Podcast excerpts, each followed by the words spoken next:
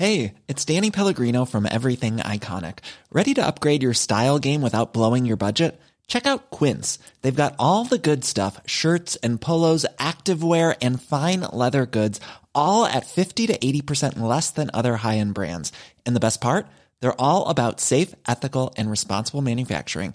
Get that luxury vibe without the luxury price tag. Hit up quince.com slash upgrade for free shipping and 365 day returns on your next order. That's quince.com slash upgrade. Hold up. What was that? Boring. No flavor. That was as bad as those leftovers you ate all week. Keke Palmer here, and it's time to say hello to something fresh and guilt-free. Hello Fresh. Jazz up dinner with pecan-crusted chicken or garlic butter shrimp scampi. Now that's music to my mouth. Hello Fresh. Let's get this dinner party started. Discover all the delicious possibilities at hellofresh.com.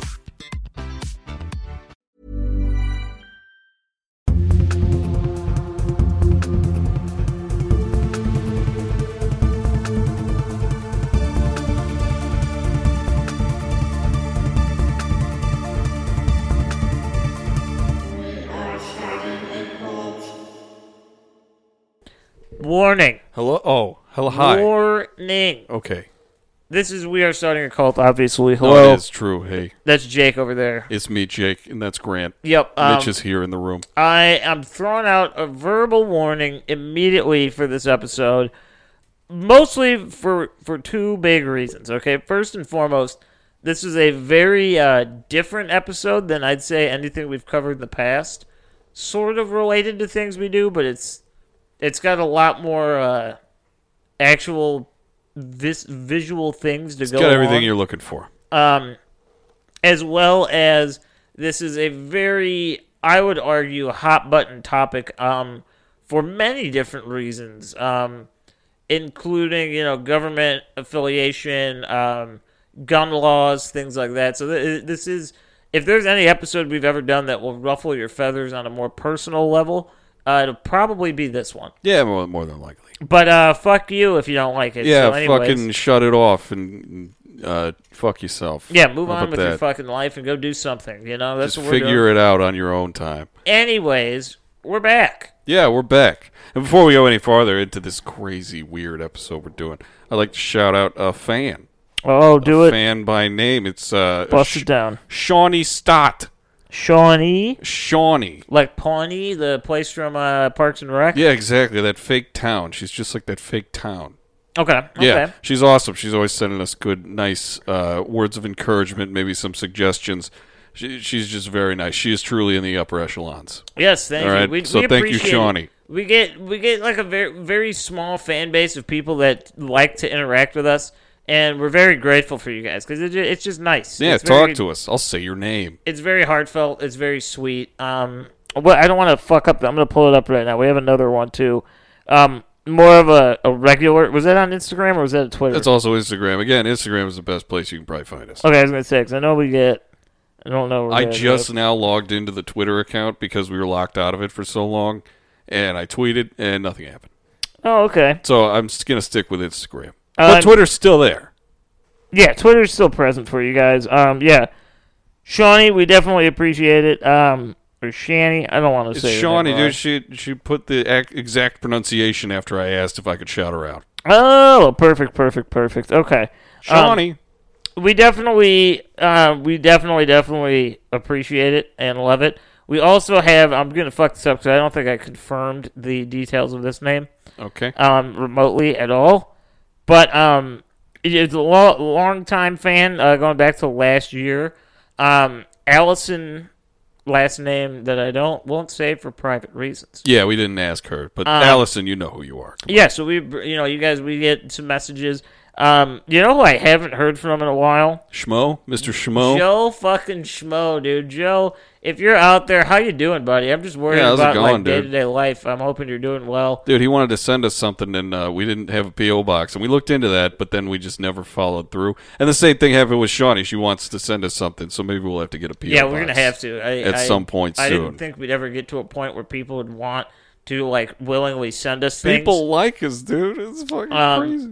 But yeah, you guys are great. Um, Mr. Schmo, or Mrs. Schmo. I, I don't I don't know. Schmoman. Yeah. Schmo. Um, definitely let me know that you're alive and you're doing all right if you still listen to the show because uh, we miss you. We miss you, buddy. Also, Gabriel, if you still listen, Yeah, dude. let us know, dude. Gabriel helped us out with the Bob Berdella episode. Yeah, a lot of did. the research there. There's a good guy. We we enjoyed your company. It was fun. Fantastic individual, all these folks. And I, I don't want to not include other fans because I, sometimes I just don't remember names. These are just off the top of our heads. Yeah, I mean, exactly. But Talk to us. We'll we'll mention. if you. we forgot you, yell at us via DM, and we will correct the mistake. yeah, It's gonna. It, we will do that because we appreciate you guys. it's truer than anything has ever been. But yeah, so we are going to be talking about the events of the Las Vegas shooting at the Route 91 Harvest Festival. Yeah, most recent thing I think we've ever talked about. Yeah, 2017, probably. man, fucking five years ago. Probably, and I I'm gonna go ahead and say this now. Um, I'll get into it after we kind of go over the events. I'll go over like my source, um, sources, and where I'll link all that stuff later. But I do want to say this. Um, I'm sure that most of you are familiar with this. If you're listening to this show, chances are you were at least alive long enough to be made aware of what happened on that day and like the events of that day. Yeah, Um, I am going to go ahead and say this right now. Unless you are a Las Vegas shooting researcher, which I'm not confident that our fans truly are, because I feel like we would have been told about this a while ago. or they just want to make it completely anonymous and not even risk sending True. that through the email to startacult at gmail.com where you can totally send that stuff. True. I, I'm going to say this. This is one of those episodes. If we've ever had an episode that has will be or has been flagged or will be removed from platforms, it's going to be this one. So if you get this one, definitely, definitely, definitely download it so Yeah. you have it for good. Download it, copy it, put it on a floppy disk. Um, if it gets deleted uh, or taken down, I save all the files so I have it, and I will just keep putting this bitch up until it stays. Yeah, we're not necessarily breaking any new ground, so that might not happen. But who fucking knows? Because a lot of weird shit It is going It's- on with the internet and weird. this story specifically. But yeah, so why don't we um, just get into it? Yeah, so I'm just gonna do. I'm gonna go through uh, just a basic outline of what happened, the guy who supposedly did it, and then we're gonna take it from there. All right. So, all right, the Las Vegas shooting, the infamous Las Vegas shooting of 2017, remains the deadliest mass shooting in the United States in United States history, committed by a single individual. Whether it really was a single individual, will it's kind of up in the air. We'll talk about. It that later. wasn't. We'll talk about that later. Yeah, uh, I also don't think it was. 64 year old Stephen Paddock, using a mini arsenal he'd acquired, murdered 60 people and injured 411. And the uh, panic that ensued brought that injury count up to 867. That's a lot of fucking people. That's Yes. so many people. Can you imagine that many people in a room and then all of them are either dead or injured? No, I can't. You've never been in that room. No, no, no, You've no. never been in a room like that? Uh, we spend our weekends differently. This is a unique episode in a way, right? Because uh, we've never really covered a mass shooter, but like with other true crime episodes, I'm going to start with the life of Mr. Paddock.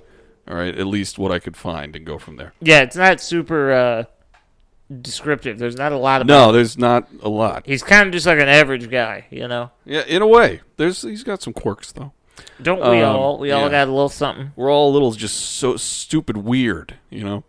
Uh, Stephen Craig Paddock. He was born on April 9th of 1953 to Benjamin Paddock and Dolores Hudson in uh, Clinton, Iowa.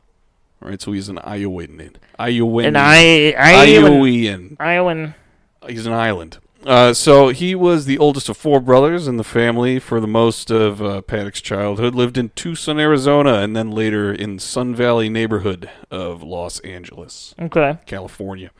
His father Benjamin wasn't around for much of his life, um, however, because he, when he was seven, when Stephen was seven, in 1960, his father was arrested for robbing banks. A little, uh, little heister there. Uh, he went on. He went to prison. Right, it makes sense. That's just what happens. Only to escape in 1969, landing him a spot on the FBI's most wanted list.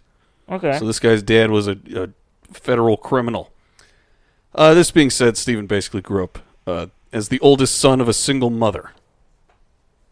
All right, so we, we all know people like that, single mothers. Yeah, we do. They're they're Yeah. very present. They're all around. They're doing great. They're doing everything they can. Uh, so, fun throwback for our Hollow Earth episode. Stephen Paddock went to Richard E. Byrd Middle School. How fun! Isn't that fun? Maybe he's just going into the earth there. yeah, who would have thought that, huh? It's it was I I audibly gasped alone when I saw this. Uh, so he then went on to John H. Francis Polytechnical Polytechnic, I don't know, high school, and he graduated in 1971. And then he went to California State University, where he earned a degree in business administration in 1977. Okay, all right, all right. All right. Uh, somewhat during his college career and for a year afterward, Paddock worked as a mailman for the U.S. Postal Service. Nice. Represent. A job classically, you know, associated with people going insane. Uh, in Newman. yeah, right. So in 1978, he went on to work for the IRS, those people that take our money, as an agent until uh, 1984. Okay. Right.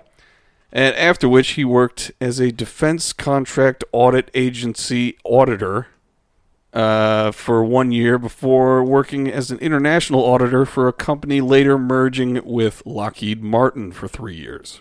Yep, yep, that's a big one. So a lot of a lot of uh, key players here. A lot of strange connections here. yeah, the IRS, dude.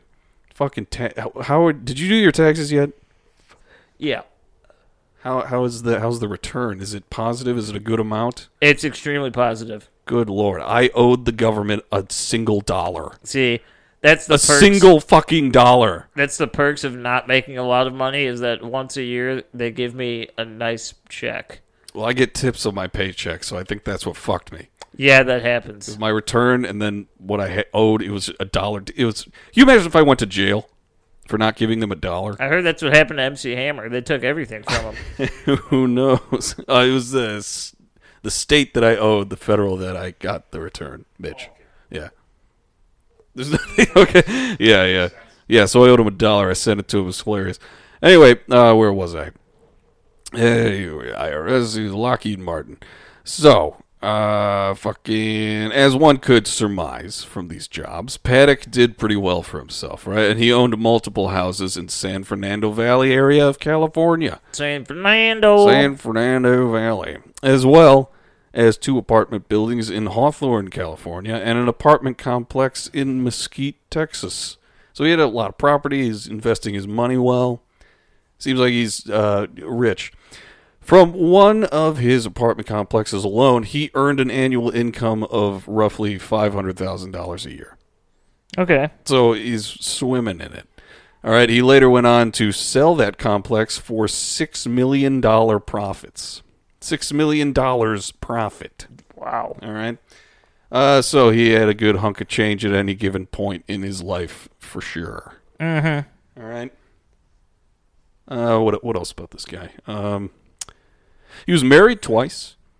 Uh, oh, ended good up for him. yeah, he ended up getting divorced from both of them, but uh, but he stayed in good terms with them. You know, a, a nice even keel separation. But uh, he lived all around the South in the two thousands, right? Texas to California, to a retirement community in Melbourne, Florida.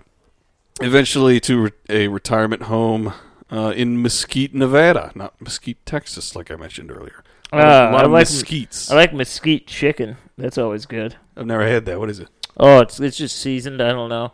They say it's like a Texas seasoning. thing. I don't fucking know what it is, but it's good. I like it. I want to try it. Uh, if you have any mesquite seasoning out there, send it to our PO box we don't have yet. Yeah, let us know how to Email us about that. Maybe it'll kick us into gear. I want that chicken. Uh, and you know he moved to Nevada. Uh, it- well, yeah, that was the re- retirement home. He ended up in Mesquite, Nevada, and uh, at, moving there was definitely like a strategic move for his hobbies. Uh huh. because this guy played video poker like it was his fucking job. Yeah, he was a It was big gambler. insane. Like he would literally dump over a half a million dollars into a machine in one night. A lot of the time, just to get the perks of the casino that go along with spending that much money, like free rooms, free food, like privileges, like that. Hey, that's genius. You get some good shit from there. But it costs like a half a million dollars. It's fucking crazy. Um, all right, so and he could afford it. You know, as we said earlier, like he's got a shit ton of money. Okay. And uh, he and his girlfriend, uh, they would go on lavish trips and cruises almost constantly, all around the world. Uh, Paddock even had his pilot's license and owned two small planes. So this guy was like living large. He he did very well for himself yeah, this guy was, until the thing we're as talking the about. kids but- say, he was swimming in dough. Those are probably the kids from like the fucking sixties. it's like a, a very uh, vivid, not memories, but just visions of like a pizzeria. yeah, like You know, just like No. that's how you do it. You you got to put the little finger holes in it. You know. are you talking about like pizza or like Oh, I'm talking What? about pizza. okay? You don't like pizza dough? I mean, I like it when it's fucking done and there's shit on it for me. No, you got to eat it when it's like taffy. Like raw and it's just fucking flour and like some fucking water. yeah. No, No, yeah, it's it's taffy dough. no, no, no. Get that out of here. Dip it in marinara. Come Get out on. of my fucking face. Yeah, fuck you. All right, so um, here, what else we got? Uh, he owned two small planes. So this guy was ultimately ultimately a success his whole life and was spending his retirement living it up. Uh, but much like most self-made richer men, uh, he was not without his quirks. All right, he was an avid atheist and would would blame bad things that would happen on his Catholic girlfriend's beliefs. That dumb Catholic woman. So, so he, so he's an atheist, but he believes the fact that his girlfriend is a Catholic, some sort of power is causing bad things to happen. Some sort of maybe higher power. Anyway, uh, he he didn't associate uh, with any political party, at least out loud. But there were some times when he was he was uh, he was heard speaking of his distaste for the government. Right. Okay. He was an avid believer that uh, Waco and Ruby Ridge were travesties, you know, to the citizens involved, which is true. Uh, voicing his, uh, you know, hatred to meddling government involvement. He was also overheard once, more than once, I guess, stating that Hurricane Katrina, uh, that disaster, acted as a dry run for the government to bust indoors and take guns from the citizens. Oh, okay, okay. So he's got some wild ideas that might not be too far fetched. So who knows? He's just a rich guy who's thinking. All right. Makes sense. Makes sense. Yeah. In his last months leading up to the shooting, Paddock was drinking heavily day in and day out. He was pouring it all on top of uh, Valium. Uh, so he, you know, this paired with his high rolling gambling lifestyle made for some bouts of depression and overall despondence. Yeah. Okay. So he was kind of just like a walking corpse of a man. Uh, you know, all right. So in the year leading up to the shooting, all right. So from October 2016 to late September of 2017, Paddock was doing a little shopping. All right, he's shopping around. In that time, he purchased roughly 55 firearms. Oh, okay. It's like so. that's almost one for every week of the year. Um, almost all of them rifles. Okay, and this was on top of the 29 firearms that he had already had. Uh, that mostly consisted of shotguns and handguns. So he had a, a lot of fucking guns. Many of the 55 new rifles were equipped with bump stocks, uh, an accessory for rifles that modify them to act as automatic. Yes, and that that'll that's something we'll talk about a little a bit later. thing for later. Uh, yeah. We will certainly get into that. So if you're, uh, no matter how you feel about guns, be ready for some gun talk in this. Yeah, there's, we're going to talk about guns. I don't know anything about guns. I'm relying on you for that, Grant. Yeah, I'd, I've I've taught myself uh, a little bit. I've picked up some knowledge over the years from like Georgie Yeah. and other gun enthusiasts that I know.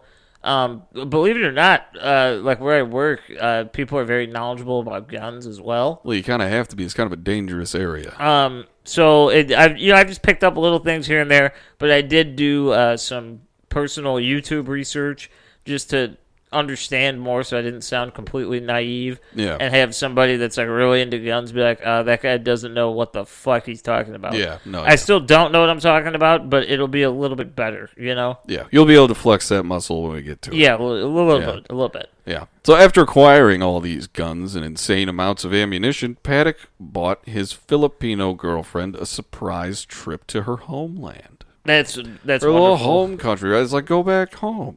Get away from me. Get out of here. So this uh, this was like two weeks before the shooting, and once she was there, Paddock wired her a hundred thousand dollars and was like, "You need to buy a house. Buy a just, house. just buy a house there, stay there, put your family in it. It's going to be amazing." So uh, for the remaining time leading up to the day of the massacre, Paddock was drinking heavily and fucking prostitutes in Vegas. Hell yeah. It- yeah, great, fantastic. But he wasn't just living it up like he was going to die. He was also preparing. All right. On September 25th, Paddock checked into the Mandalay Bay Hotel and requested a room that would overlook the Route 91 Harvest Festival a week from then, Yes, sir. specifically. Uh, he was then seen bringing 10 shooting range bags into his room along with a laptop. Mm-hmm. Okay. A few days later, on September 29th, Paddock moved into the additional suite connected to his room. So he had two rooms now. Busted that open. Okay. Busting right open. Okay. So October 1st, 2017. We're about to get into it, okay? October 1st, 2017, the Harvest Music Festival is going on on Route 91 just below Paddock's room. Okay? It's nighttime. It seems like it would be a fun time regardless of your music taste. Who knows? Yes, I want to paint a quick picture here just for those to visualize what we're seeing. Um, so if you're looking at a map, I want you to. We'll post this picture online as well because I have it. But if you're looking at a map, in the center of the map would be the concert venue, like the the roped off area for the, The show. strip, yeah. Um, so that would be that. Uh, just to the north of that would be the road that the strip is on. Was at Las Vegas Avenue. Um, so that's the strip. Below that is you're off the strip, and then right to the right, like kind of the bottom right corner of that map, and the bottom right corner of the venue is where Mandalay Bay Casino is, directly um, outside of the venue's fence. So it's it's kind of tucked away in the corner of that map, overlooking the venue. Okay. Cool. Just a visual for you. Yeah, no, that's good. That's useful. And again, I just want to reiterate before I go on that this is the story that's the official story that you can easily find online. Yes. Okay, we're going to pick it apart a little later. Paddock has set up a baby monitor camera on the dirty room service cart outside of his room. All right, so as to have an eye, you know, right outside of his door. Uh, he then screwed the door shut. And at 9:59, hotel security guard Jesus Campos comes to the room for an unrelated reason and finds the door to be screwed shut. And he's like, "Well, that's not supposed to be like that. We have Wait- locks. Wait a minute. We have locks for this. You don't need to vandalize our door." So Paddock sees this on the hidden camera, shoots through the door, and he clips Campos in the leg. All He- right. He's shot a man in the leg. Uh, so uh, Paddock then supposedly used a hammer to break out the windows in his room. After doing so at 10:05 p.m., he begins firing down into the enormous crowd of people. All right, it starts off with single shots and then quickly switches to rapid firing and short, frequent bursts. Yes. This gunfire lasts for a full 10 minutes. Endless gunfire. Okay? Mm-hmm. Before ceasing. Paddock had fired over 1,000 rounds, about 35 of which he shot through the door of the hotel room. Yeah. So he did pivot just a little bit, you know, just to get some shots off the other way. Yeah, he's like, make sure I don't get But stopped. the majority were aiming downwards, what, roughly 30 floors Yeah. into a crowd of what I, at least one source said, about 9 to 10,000 people. Yeah. But it, actually, exactly. 3.5% of the bullets went through his door. Everything else went out the window. There you go. All right, so he took the lives of 60 people that day. All right, and he injured 867 Yeah. before turning one of the many guns on himself, shooting himself in the mouth. Yeah, which the important distinction here is that the gun that was used to kill himself was a 38 yes, Smith and Wesson. a 38 Smith and Wesson handgun. Um, this will come into play later, so that he It turned will. that on himself. It's believed that he, if if you want the visual, um, he put it in his mouth, aimed upwards to the roof of his mouth, like they tell you not to do, Yeah. and pulled the trigger. yeah, he uh, he washed his mouth out with a revolver. Yeah, and it was with a 38, so that will annihilate you. You're Yeah, done. no, very much so. Too loud too. So loud those guns. Oh, God, I shot absolutely. Georgie's immediately. I went just just no hearing at all. Yeah, that was fucking crazy. I should have had earplugs in at that time. Yeah, how funny. That's like exactly what Georgie's first gun was. 38 special. Yeah, Uh, yeah, I don't, I don't, don't quote me if it was a Smith and Wesson. I'm sure he'll tell me. same caliber. But yeah, it was That's- exactly it was a revolver, Yeah. handheld, small snub nose pistol. That was, so fucking loud. All right. Well, anyway, uh, it t- it took over an hour for police and SWAT to clear the 32nd floor of the hotel of the other civilians. Right. So after they did at 11:20, an hour and five minutes later, uh, police breached the door of Paddock's room, which is room 32135. Yeah, All right. So, uh, using explosives, they they just put some explosives up there. They're like, "We're coming in." And after which, they discovered his dead body and a slew of guns littered everywhere. The responding officers claimed that they were literally tripping over guns.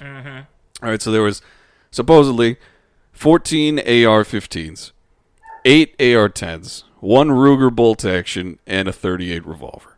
all right. it's a lot of fucking guns. All right. Yeah. Uh, he had multiple high capacity magazines with some rifles. Uh, some rifles had bipods. All right, and all of the uh, 14 AR-15s were equipped with bump stocks. yes, they Bump were. Bump stocks again.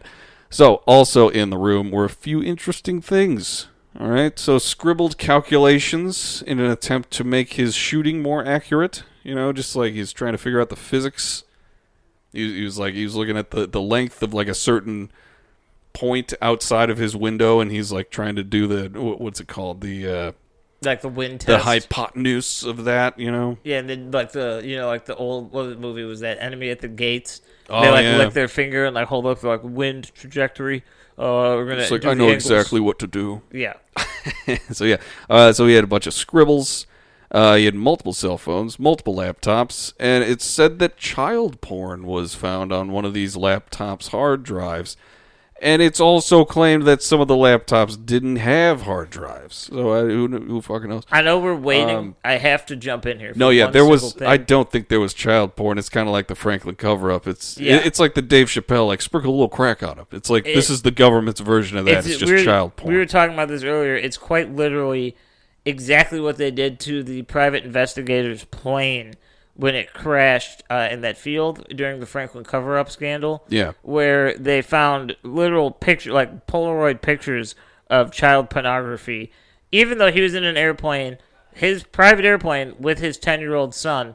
I don't think he just had Polaroids stashed. they in were the everywhere. It carry-on. was like thousands of photographs. Um, and this is again, it's just another way to kind of bite away at the character of Stephen Paddock. Well, yeah, because, before like- we know the actual story, people who are into child porn, there's no coming back from that. Right. there's no like retribution for you. Um, all right, so so yeah, there's a little porn in there, so they say. Uh, let's see what else. Yeah, the laptops didn't have hard drives. Some of them didn't have hard drives. Isn't that so weird? Either way, the content of these hard drives has been kept from the public to this day. yeah, And a weird thing about these cell phones.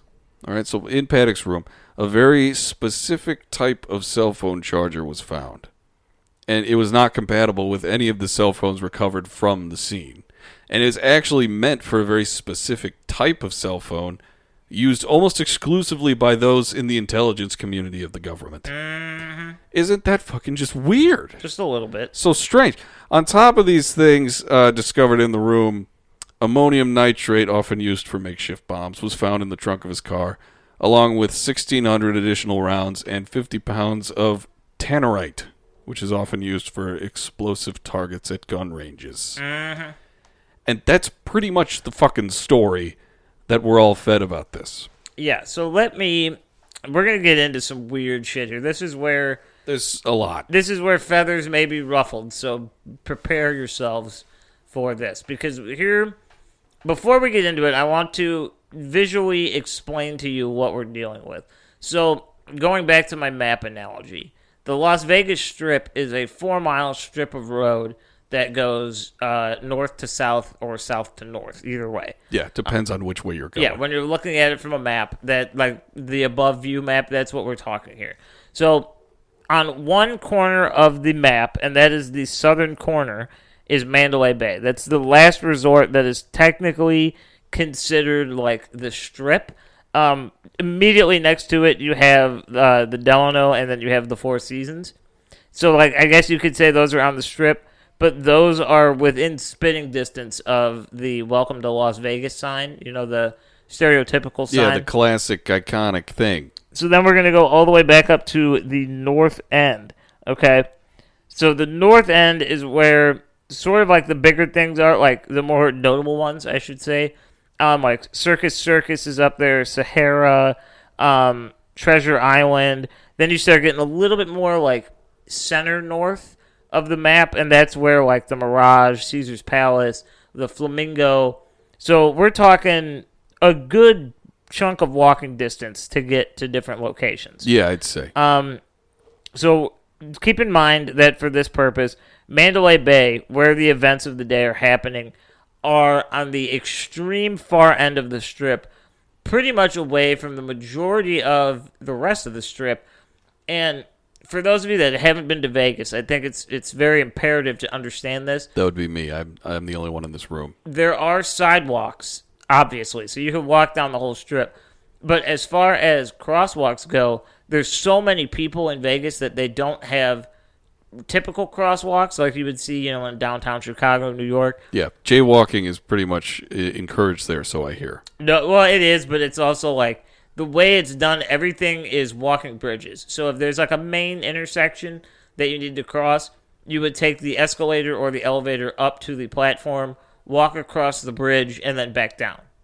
So right. j- just keep that in mind. As far as navigating on foot the entire Las Vegas Strip would take significant amount of time Yeah, especially on a packed night with a music festival. I'm sure certain like walkways were rerouted for this. probably. So keep in mind that the traveling through the casinos are it's very difficult. Now there are some casinos that are connected to each other, but for the purposes of walking the whole strip, they don't all connect. Yeah. Okay. Okay.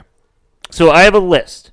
I have a list of 43 provable facts about this case that do not line up with the original story. So before I begin, I want to give credit to the YouTube personality Mindy Robinson. I'm going to link the video in the description below um, if you'd like to check it out, because every single fact that I'm going to tell you is corroborated with either official police report footage or actual footage where you could see what we're talking about and have all of this confirmed with your own eyes. Yeah. Okay. Hard evidence, audio, visual, everything. And so keep that in mind that these I'm not just saying things that are conjecture. I will I will let you know when I'm saying things that are opinion or personal Yeah. belief. I'm pretty sure. Yeah, you said you were gonna put a link to that in the in the thing below, right? Yeah, there'll Yeah. be a link. So if you guys want to check out the video, you can see exactly what I'm talking about with the evidence to support that as well. Nice. Okay, so we shall begin. Um, it- now keep in mind, right now this is a little bit jumbled and out of order, but I will get to the timestamps later. So is this whole case, man. Let's Um, just do it. So, on the same night of the shooting, there's a police call that was recorded and actually uploaded. You could hear it on the video that I'm talking about, Okay. stating that there were gunshots in the back parking lot of the Flamingo Casino. A citizen that was staying at the casino at the time found a gun in the parking lot and turned it into the security desk. This was while the shooting was going on at Mandalay Bay. Found a gun. And for those of you that don't know, like I said, Flamingo is a little bit uh it's much more north of Mandalay Bay. It's sort of in the I won't want to say dead center. It's in the cent- north central part of the strip. Okay. Um, it's not quite the dead center, but it's it's far far enough away to where this is an unrelated event. Yeah. Okay. Mm-hmm. So on this same night, and keep in mind this was later. This was after 11 p.m. Parts of Planet Hollywood, which is right next door to Paris, which is about dead center on the strip. Okay. Um, So again, far away from Mandalay. a bar, a restaurant, and parts of the casino floor were evacuated for an active shooter in the building, corroborated by video footage of people being evacuated from Planet Hollywood. Um, the Cosmopolitan, which is a little bit more center, um, on one of those walkways, like I was saying, between the streets. Yeah. There was a man in a black hoodie with an assault rifle standing on the bridge, aiming it into the street at the Cosmopolitan. Good fucking lord. Um, around the venue where the concert was occurring, they found multiple different caliber bullets. We're talking assault rifle, handguns, heavy caliber, kind of lower caliber. They found all different varieties of bullet casings on the ground. Well, even the fact that they would find that nowhere near Mandalay Bay is just like, okay. Yeah. Um, this is where things start to get a little bit weird. Um, there was a helicopter that this is corroborated in two different ways, and I'm going to talk about this again in a, in a minute. Okay. Um, but this is confirmed by air traffic control and video footage that there were three helicopters that flew over the concert venue, turned off all their lights, and stalled the engines so that they were floating there silently above the venue. Okay. Keep in mind, what's weird about this, on air traffic control, they turned off all of their transponders 15 minutes before the shooting began. So that would put it at 950. They were not on radar. They were just hovering stealthily above the concert venue, and they would not turn their transponders on again until after 11 p.m. Good lord. Um, Yeah, there were a lot of uh, people in the crowd, survivors, that said that they heard and saw helicopters moving around during the actual shooting. yes. Um, this is this is not typically a fact. I mean, this is a fact. There's no way to deny it. Um, interviews by every single person that was there on the strip that day, as well as all of the video footage of the actual shooting, proves that there were bullets coming from all different directions. And I will say this people try to debunk this statement by saying it is the echo or ricochet of the bullets coming from Mandalay Bay.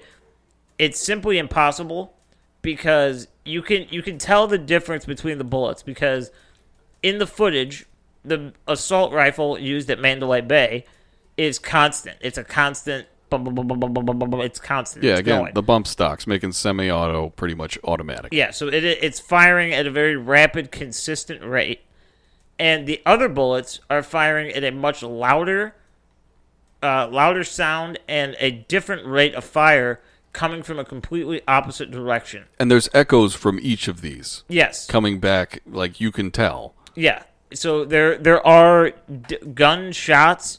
No matter what they're from, they're coming from different directions from different weapons.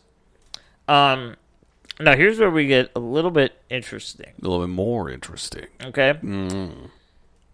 10 plus victims, there's no official report on the victims themselves, were killed by dead center between the eyes headshots coming from a completely flat horizontal angle with no vertical inclination. Good fucking lord.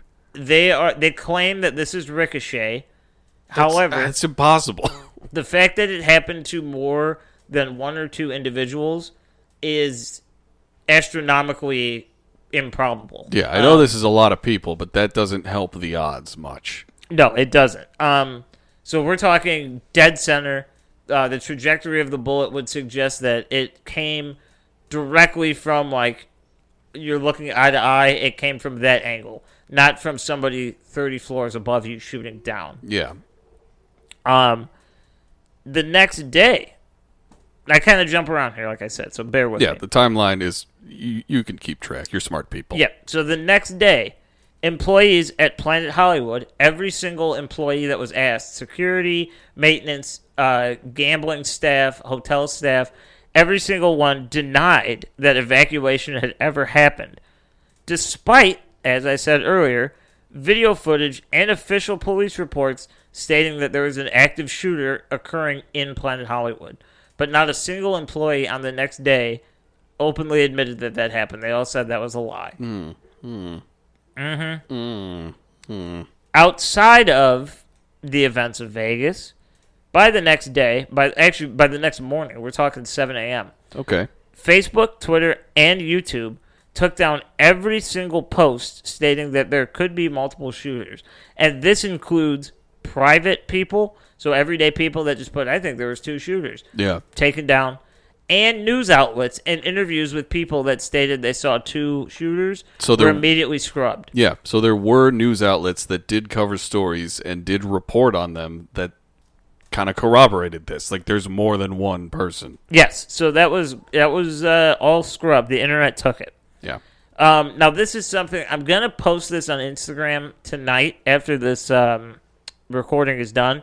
Um, I'm probably gonna. I don't really know how to do that because I don't. It's not gonna be the first picture because it is the death photo of Stephen Paddock. Yeah, you can't put that as the first one or else Instagram will like uh, fuck Yeah. up your algorithm. So Yeah. uh, just start scrolling if you see a post from us. Yeah. Um. So the death photo of Stephen Paddock was released almost immediately after these events. Um. Al- like almost too quick. Um. That's beside the point. It's real bloody. Um, and the official death report of Stephen Paddock has him declared dead at noon the next day. yeah. That's when the the report says he died. However, the photo, the death photo, was released the night of the shooting. That is true. Also, the uh, official, like uh, the, the cops that were responding, like the first ones in the room, they saw Paddock on the ground, and they never went over to check his vitals. They never went to make sure that he was dead. No, they just assumed. Yeah, Um, so and also, also what I want to talk about here, um, you'll see in the picture that I post what I'm talking about, but um, the photo of his face it shows that the blood is draining from his mouth up, so like his mouth, nose, and eyes.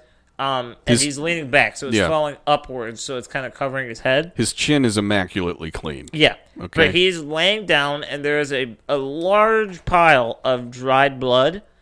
And on top of that large pile of dried blood, there is a slightly smaller pile of very fresh, wet, gooey blood. It's kind of like going in a different direction than the other one. Yeah. So we're know, talking. like you'll see it tonight. we're talking two two separate things, um, as well as the fact I'll post this picture as well.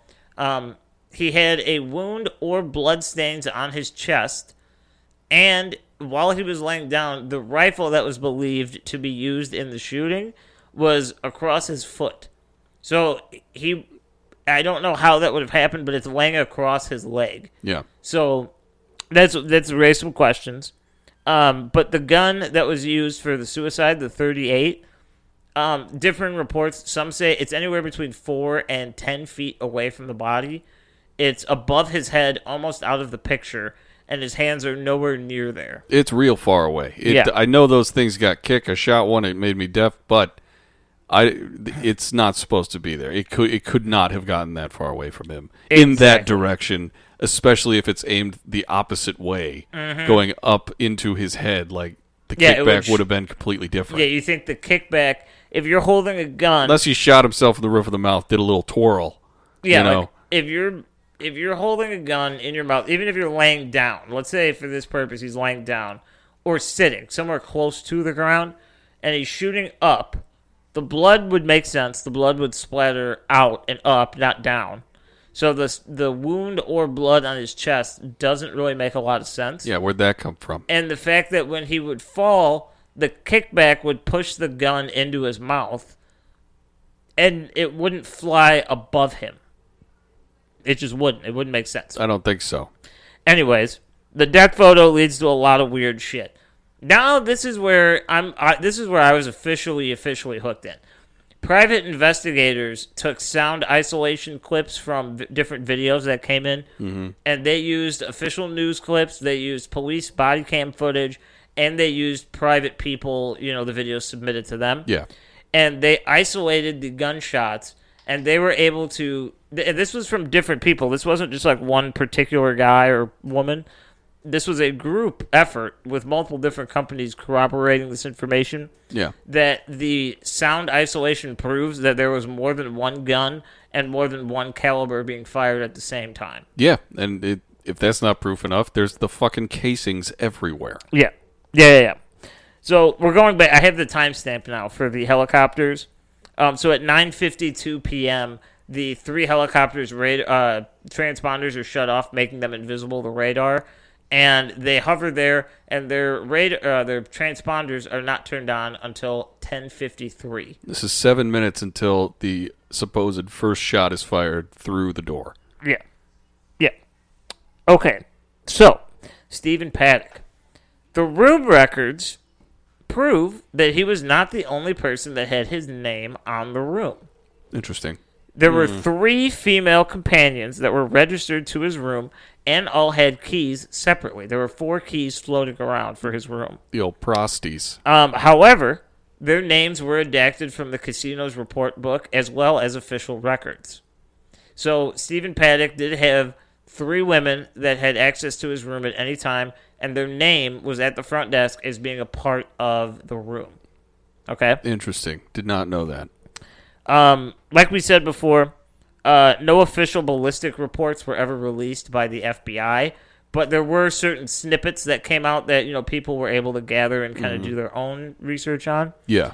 Um, and so they go back and they see that 19 victims in total were hit with uh, bullets from impossible angles, either um, horizontally, like we said earlier, Yeah. or in some cases there were vertical shots that were completely vertical, almost suggesting that the bullet went from the top of the head down through the jaw, or the or vice versa, went through the jaw up through the top of the head. Good fucking lord. And I understand that vertical makes more sense than horizontal based on where he was. But perfect angles, that does not. Right. You know? Perfect angles do not make sense. And we're talking straight up and down.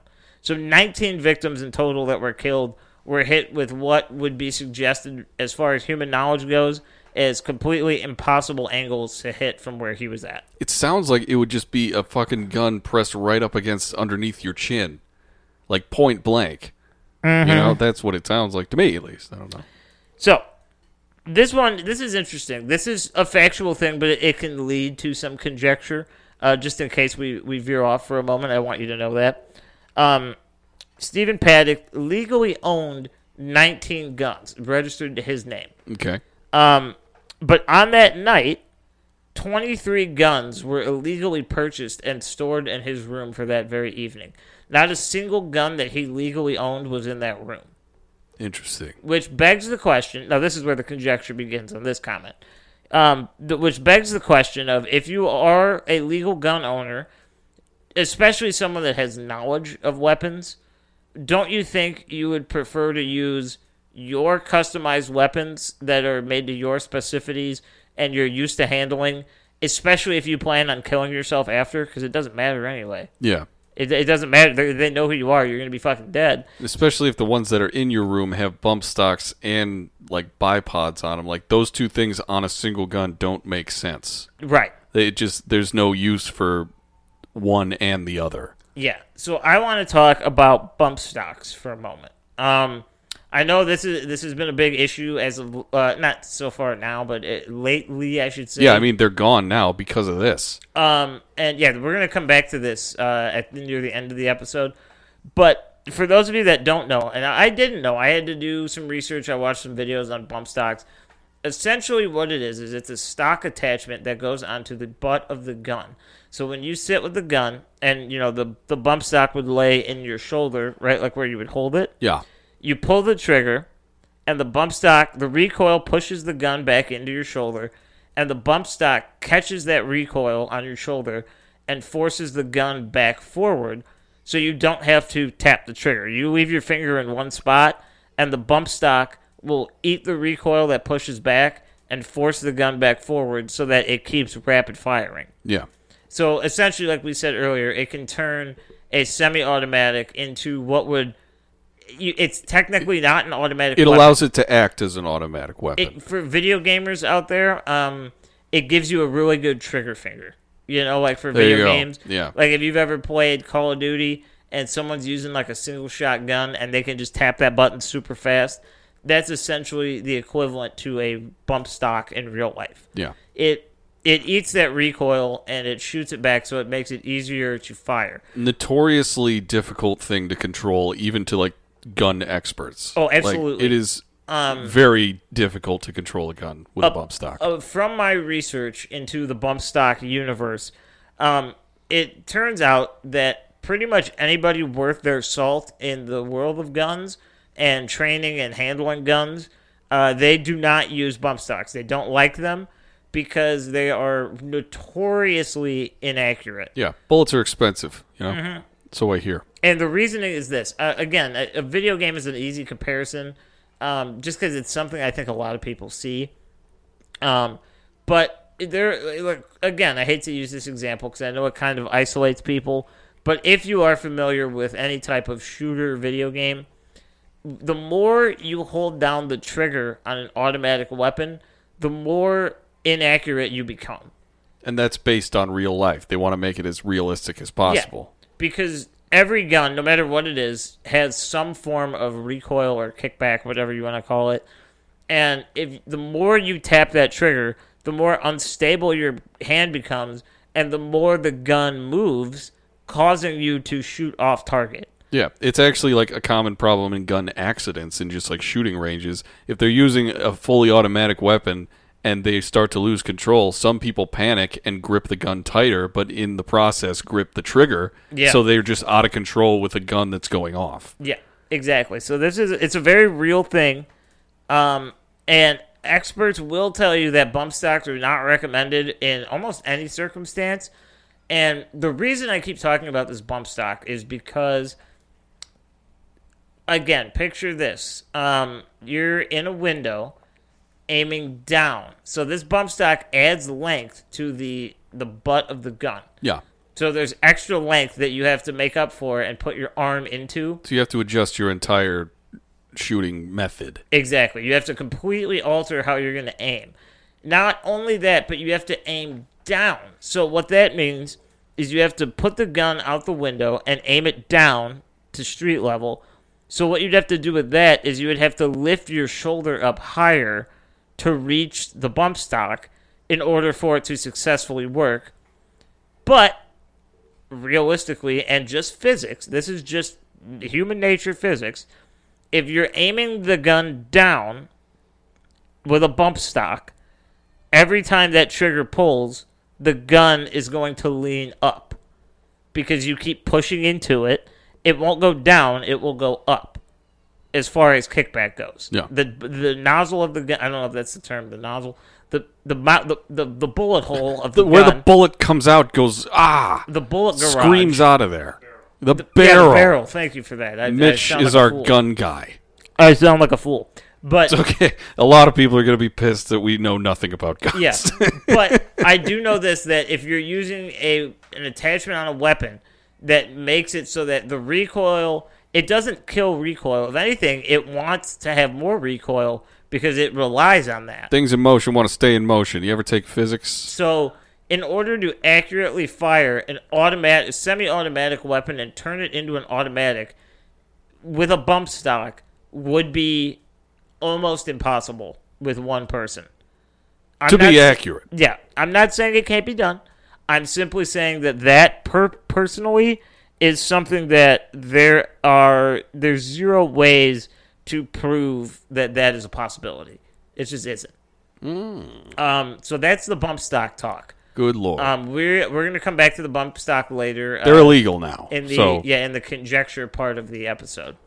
Um, eight of the guns that were supposedly used that night did not have any scopes on them or any attachments. They were random. They were just regular old guns, just like you'd see on the shelf at Cabela's. yeah. You ever Yeah. been to Cabela's mountain right in the middle? Mm-hmm. Now, here's where things get really funny. Paddock's home was seized by the FBI that next day or early morning the next day. Yeah. um, so that they could, you know, research and try to figure out what's going on. So they found some stuff in there. They're looking around, blah blah blah. I think they found like 19 more guns. Yeah, the well, yeah, it's funny because those were all his guns. that yeah, yeah. They were owned. just like, okay, these are mine. Um, but the next day after that, the home was broken into by people unknown, and think computers were stolen from the home. Again with these fucking computers, man. the official re- you guys you guys are not gonna fucking believe this when I tell you the official reasoning that the FBI gave that the home was broken into was because it was very windy outside that day, and somebody must have forgot to close the door all the way. So the wind kicked open the door, and then anybody could have just walked right in. Just Just anybody could have walked in. inviting robbers of like an international tragedy, like evidence house. Oh my god! Yeah, yeah, yeah, yeah. Someone wrote that down and put a stamp of approval on that in the fucking Pentagon. How about that? That Good is the fucking official Lord. reasoning. Maybe for the wind blew. the biggest like- domestic terrorist in American history to that oh, point. oh my god! His house like- was just not locked. The door was. Oh fuck! We we, we made an oopsie. It's like something a toddler would tell his mom if he broke a vase or something. Yeah. Like, the window open. It is so windy. Yeah. yeah Oh, yeah. my God. So that is the official answer, and oh miraculously, the stuff that was stolen uh, was never found again. All these fucking computers, all these hard drives, they're gone except for the one that just so happened to have Mm-hmm. child porn. Now this is this is just interesting. It's not particularly related to the conspiracy, but it, it, I think it's an important note to mention. MGM Gaming, the company that owns a good chunk of the casinos out there on the strip and across the Mm-hmm. world, they actually sued 1,000 of the victims for libel and Whoa. defamation of character because they openly went on the news and said that there should have been more security at this event. Yeah. Well, Mm-hmm. I'm yeah. And thinking about it, like I think we were talking about this earlier. Like Las Vegas is one of the most high. Like there's you can't fucking go anywhere without at least five cameras on you. Yeah, yeah. It's the what did what did Mitch tell us? It's the sixth The most sixth most uh, surveyed. Yep, in the country. in the entire country of the United States, it is the sixth most surveyed place in the country, or surveyable. I don't fucking know. They're watching. They're is watching. what you need to know. They're you know watching. that Rockwell song? Uh, Somebody's watching me. He pretty much wrote that about fucking Vegas. Yeah. Okay. No, it makes sense. Um, so this is where the juice really gets juicier, okay? We've already got information that's fucking crazy, right? They were squeezing the juice. It it just gets weirder here. Um, a 4chan post that was published on September 10th of 2017 Day before 9/11. stated that everyone needs to avoid the Las Vegas Strip and large crowds in general because the government is running what they call quote a high incident project end quote. So this is something that we're gonna. Th- this is part of a. This is part one of a larger series we'll be doing. Yeah, they're all Um, kind of loosely related, but So next week we'll be talking about false flag operations, um, and things of that nature. I hope that wasn't a spoiler, but we're going to get into that. I mean, we're gonna they're gonna find out. Anyway. a very, very, very rudimentary definition for that would be something done intentionally by the government in order for change to come.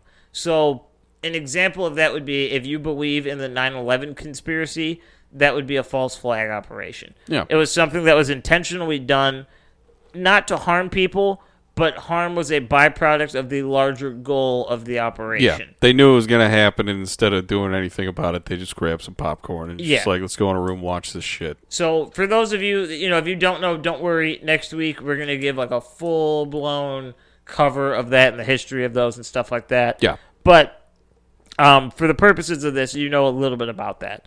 Um, and part of this false flag operation, the main reason behind it, according to the 4chan poster, whose name was just John, Thanks, John. um, he said, or she said, I guess, um, was that this was to show that places around the world that have the highest amount of security does not necessarily make it safe or somewhere that you can feel safe.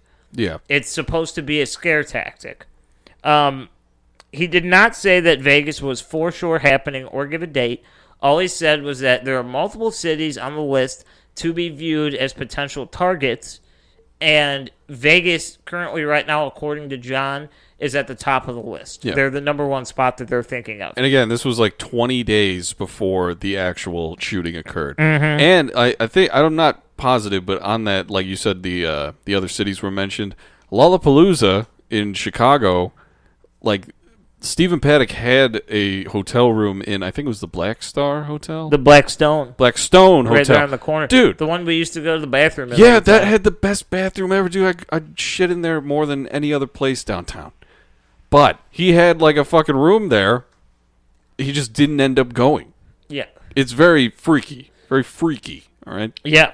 Um, and this is just a fun little side note for all of our fucking Snopes lovers out there. I out was there. going to college at that time. I could have been shot. you fucking douchebag Snope people. Snopes are bitches. Snopes says that it is unknown. It is not true or false. And the reason that they give for this, Oh, you're not sure, Snopes? Yeah, You're not sure for once in your fucking lives? Snopes says that this claim from the 4chan post by John is unsure because it is simply too vague.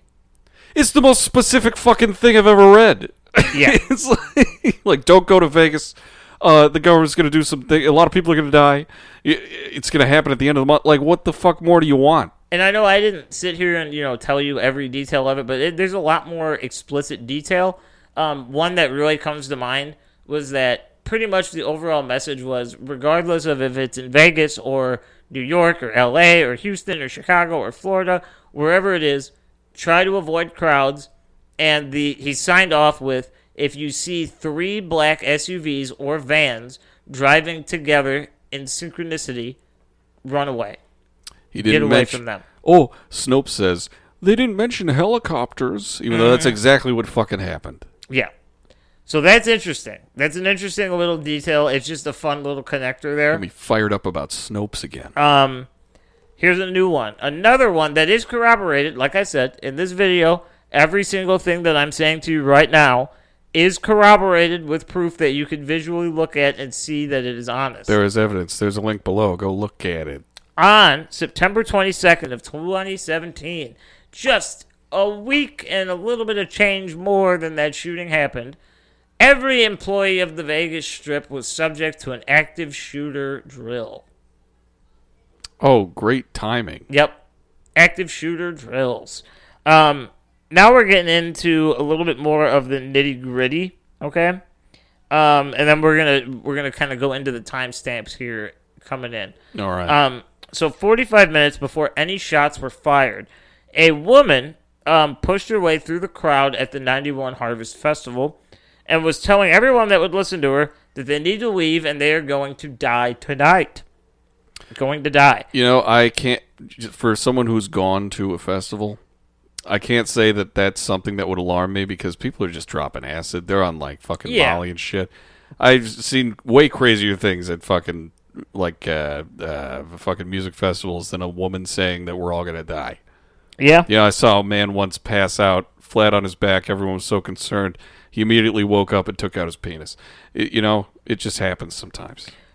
It, it does. But the weird detail is that security had her removed. However, security did not interview her, did not take any information. They don't know her name, they don't have her picture, they have no details about why she was doing what she was doing. She was just removed from the premises. Didn't give her over to authorities. Nothing. No, she was just escorted away and moved. Um, now, this is one that I did not know, but it's quite interesting. And in the video, I'll, I'll admit it's a little bit boring because they talk about it for what I consider to be a little bit too long. Um, but every door in the Mandalay Bay, and I also assume in surrounding casinos as well, every door has sensors on it. So when the door is closed, the sensor lets you know that it's locked, and the deadbolt slot also has a sensor that lets you know when the deadbolt is in lock. And I think that's like for the purposes of maintenance. So it's like if they're gonna go upstairs, you know, you can ask like, I can't get into this room. Like, what the fuck's going on? They can check the sensor and be like, oh, it's not the key. The deadbolt's locked. Like, you- know what yeah, I mean? yeah. So there's different, you know, there's sensors for every part of the locking mechanisms on the door. But Stephen Paddock's door was heavily manipulated that night. Yeah, a lot of screws. Heavily, no, no, no, this, not even that. Well, We- screws, we don't too. Even get into that yet. But Um, it was opened over 15 different times within eight minutes, and somehow the deadbolt sensor was triggered because, according to the security desk at Mandalay Bay, the door was opened four times, even though the deadbolt lock was engaged. So the sensor that says the deadbolt was locked was active. The room key lock said that the door was locked, but the door was still being opened and closed. so something's just fucky. Yeah, something's Something's fucky. fucky. But what's weird is that it triggered correctly multiple times before this. So no one knows like why it did that, but it worked fine. Like the deadbolt was unlocked, the door was unlocked, and the door opened. But then it started shifting. Once or twice it said the deadbolt was locked and the door was unlocked, but it was open. Then it said they were both locked and the door was open, and it just kept fluctuating. So there was realistically there was no way to know if the door was locked or not because the sensors were all kinds of fucked up. They're out of whack. Interesting. All the sensors were fucked up. Um, And again, just the sensors on the doors and a sensor to literally tell you if a padlock is being used or a deadlock or whatever it is. The Mm-hmm. Yeah. mo- like one of the most highly secure, not secure, but like the most monitored locked- places. Yeah. Like there's cameras everywhere. There, there's sensors on every single lock, and this happened. Yep. Yeah. So there's discrepancies in the sensor mechanisms on the locks themselves. Um, now we're going to go off the strip a little bit. A little bit off the strip. There's a tourist attraction called Sundance Helicopters. And That Sun- sounds like a crazy male strip club. right? Sundance Helicopters is a place where you can uh, buy yourself a ticket or a group ticket to go up in a helicopter and be able to see Vegas from the sky and kind of get the whole tour. Um, I assume they take you maybe like to the Grand Can or not the Grand, uh, the Hoover Dam, Yeah. um, different sites, the mountains out there and shit like that. Um, at about 10:45 p.m., Sundance helicopters called into the police saying that there were multiple reports of gunshots and there was a woman that had been clipped by a bullet in their facility. In the facility or in a helicopter? In the facility. Good so like in fucking lord. building. So it, you might be leading to this, but does that mean that like these helicopters were possibly hijacked? We don't know. Oh, We don't know. Um, so now this is where I, I kind of talked about this earlier, the overhead view of the venue. yeah. Um, so we're talking about you know dead center. You got the stage and the venue and the you know the fucking party town. A little bit off and down to the right is Mandalay Bay, kind of clipping the corner there. So if you're looking at the venue, directly at the bottom right corner of the square that the venue is, is Gate Seven. So that's the entry and exit way. That's Gate Seven. The seventh gate. That is the gate that was being overlooked by Stephen Paddock in his room. Okay. Okay. Now, discrepancies arrive here because on the official planning of the festival, Gate 7 does not exist. Gate 7 is labeled as 2A and not 7.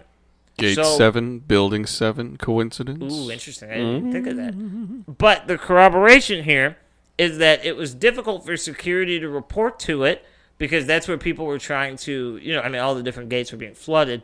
But that was like the hot one because that was where Stephen Paddock was. That was where the automatic fire was coming. Yeah, that's where you want to get away from. Um, but there were, it was hard to get there because on the official maps and reports, Gate Seven didn't exist. So they were like, "What the fuck are you talking about, Gate Yeah, 7? they're just driving around with their dicks in their hands. So, outside of Gate 7, just below Mandalay Bay, right off the tip of the map the, in the picture that I have, is called, it's an apartment building called Oasis Apartments. okay, This is off the strip technically, but it's, you know, regular old apartment buildings like you'd see anywhere in the world. the Oasis from the Strip. Yeah. Police were called to Oasis Apartments because multiple people had seen two men in all black clothing run into the bushes, throw their clothes, and change into new clothes and leave. Miraculously, all of the cameras on the out exterior of the building and Mandalay Bay did not catch any footage of this. Oh, good lord! But there were there are official police reports that say people called in to report individuals changing outside of Oasis rep- apartments. Can we talk about the fact that the only footage that exists of anything in this entire story is from like body cams or people's cell phones that were in the crowd? Mm-hmm. No camera footage from anywhere in Vegas, even in the days leading up. Paddock was there for weeks. No footage of this guy. Right. There's nothing. Yeah, nothing at all. So now here we're getting to the tail end here, guys. I know you've stuck with me for a while. We're getting to the tail end here. We're running long, and I like it. this is where we are going to get into the official timestamps that are on police body cam footage and corroborated by reports and video. Yeah. Okay. Mm-hmm.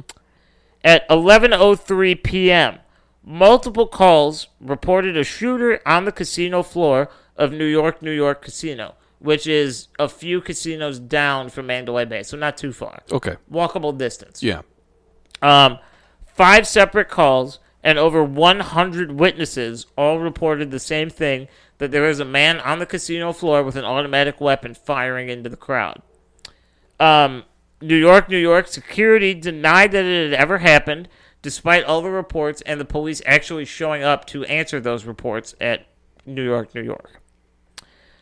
At 11:07 p.m., the bomb squad was called out to the Luxor Casino parking lot, which is next door to the Mandalay Bay, for a car that had exposed wires on the outside of the engine, suspicious of a bomb, followed by a bomb threat called in to the Las Vegas Police Department. Good fucking look. And okay, this might be something you have the answer to. Was it Paddock's car? It was not. Okay, It that's all I wanted to know. All right, it's just interesting. Okay. At 11:18 p.m., police respond to calls of an active shooter at the Aria Casino down the strip. At 11:19, more police respond to the Bellagio for a man with a gun shooting into the crowd on the casino floor. At 11:20, this is what Jake said earlier, Paddock's room was officially breached. In the hallway at 11:19 p.m., cops are told to cut their body cams cut them off, get them off, turn 'em turn them off. No more, no more body cams. Turn it off. Uh, however, there were two individuals uh, that left their body cams on, which play a big role in what's to come next. Yeah. Interestingly enough, this is when CNN reported. Now, CNN, the again, not to get political on you, Everybody likes to have their little beef with everybody about fake news. CNN completely lied to everybody and said that there was a massive shootout between Stephen Paddock and SWAT officers, despite body cam footage and official reports saying he was dead long before they entered the room. Dude, CNN is notorious for getting on a story quicker than anyone, and so they don't have all the information they need to make a reliable fucking story. Yeah. that's they're notorious for that. Something like that happened in the fucking uh, DB Cooper episode that we did last week. The, Yep. DB Cooper's name isn't even DB Cooper. That's the first guy they interviewed. His name was Dave Cooper, and that wasn't even his name either. Mm-hmm. Anyway, So news CNN, sucks. CNN dropped the ball. Now, I don't think you guys are ready for this information because this is where the case gets blown wide the fuck open. Okay, just take a little breath there. police officers, the two of them that have their body cams on, there's actually a couple others at this point that still have them on, and I have a feeling they just didn't. They're like tense. They didn't think about it yet. you yeah, know? I'm pretty sure. Isn't it like after you turn off a body cam, it still catches audio or something for Something 15 like minutes, that. like something like that. but this is actually corroborated by footage. I, you can see the footage in the video at 11:20 from 11:20 to 11:22 while cops are searching the room. There is not a single sign of a broken window in Stephen Paddock's hotel room.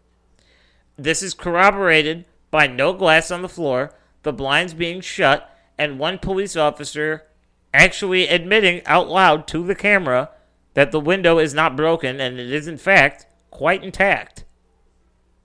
Yeah, What? this is on video that the the window in Stephen Paddock's room was never broken. It was still closed. Good Despite Lord. all the guns and the dead body in the room, the window is sealed shut. At 11:56 p.m., 36 minutes after the cops enter the room for the first time, this is when we get the first time-stamped footage of a broken window. And the footage comes from one of those helicopters that turned their transponder off. Okay? Okay. Was the transponder back on at this point? Yep. Okay. Now, Makes keep sense. in mind, now you want to get even more interesting. We're going to travel back about 20 minutes. At 11:34 p.m., the room directly below Stephen Paddock in the same like exact angle of the hotel, but about 10 floors down, the 20th floor, directly below, like I said, Paddock's room, called the police and reported what sounded like an explosion and an immense amount of fallen glass. Interesting. Inter- very interesting. Now corroboration again at 11:36. A call from the 33rd floor of the Mandalay Bay in the same area that Stephen Paddock's room is in, just three floors above. Just above. a panicked woman calls to report sounds of an explosion and what sounds like tons of glass falling. Oh my god. Well, yeah. Fuck.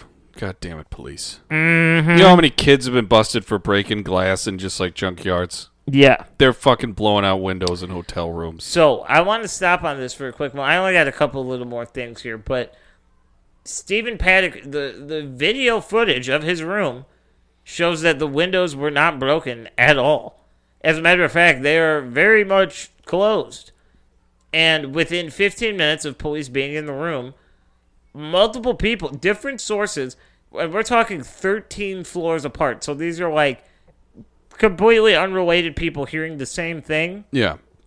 call in less than 90 seconds apart to report the same exact sound. And this is before we get the first footage at all of a broken window from Stephen Paddock's room. Fuck. Mm-hmm. Well, it wasn't him. Um, It wasn't. It wasn't Paddock. I don't think. No.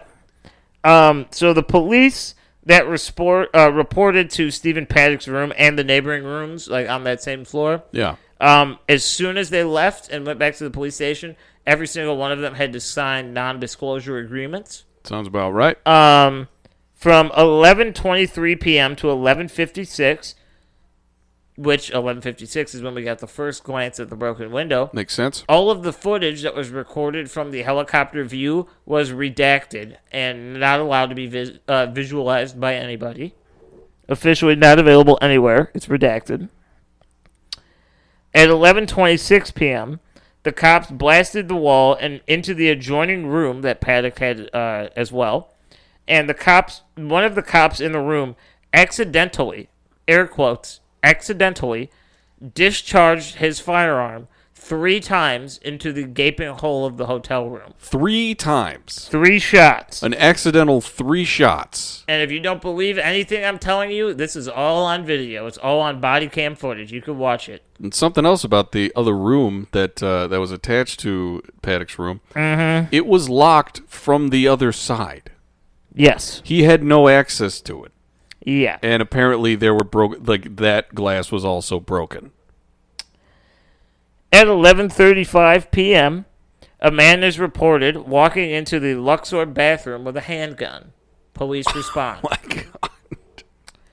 At 11:35 p.m., the police in Stephen Paddock's room. This is a conversation that the two cops are having. Yeah.